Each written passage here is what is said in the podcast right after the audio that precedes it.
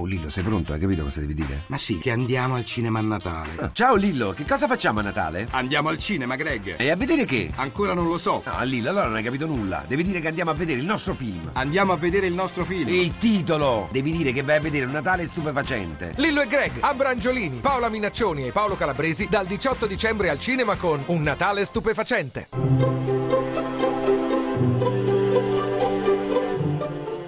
Il pensiero del giorno.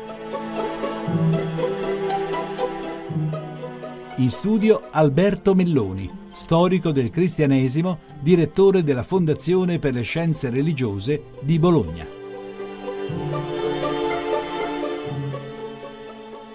Qualche volta ad ascoltare discorso pubblico si ha come l'impressione che il tempo di oggi consideri di essere il primo che vive delle cose nuove, difficili o particolarmente inquietanti, con le quali nessuno si era mai misurato prima. Non è così e non è così senz'altro per uno dei temi che sfida di più la nostra società, che è quello del modo in cui si formano, si disfanno e si riformano le famiglie, l'esperienza dell'amore fra le persone.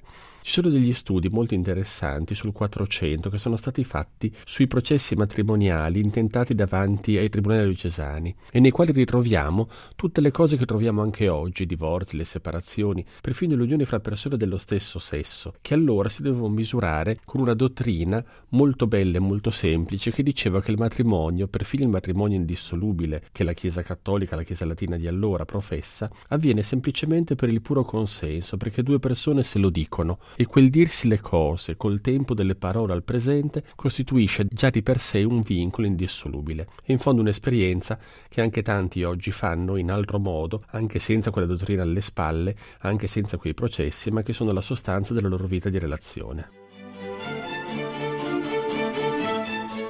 La trasmissione si può riascoltare e scaricare in podcast dal sito pensierodelgiorno.rai.it.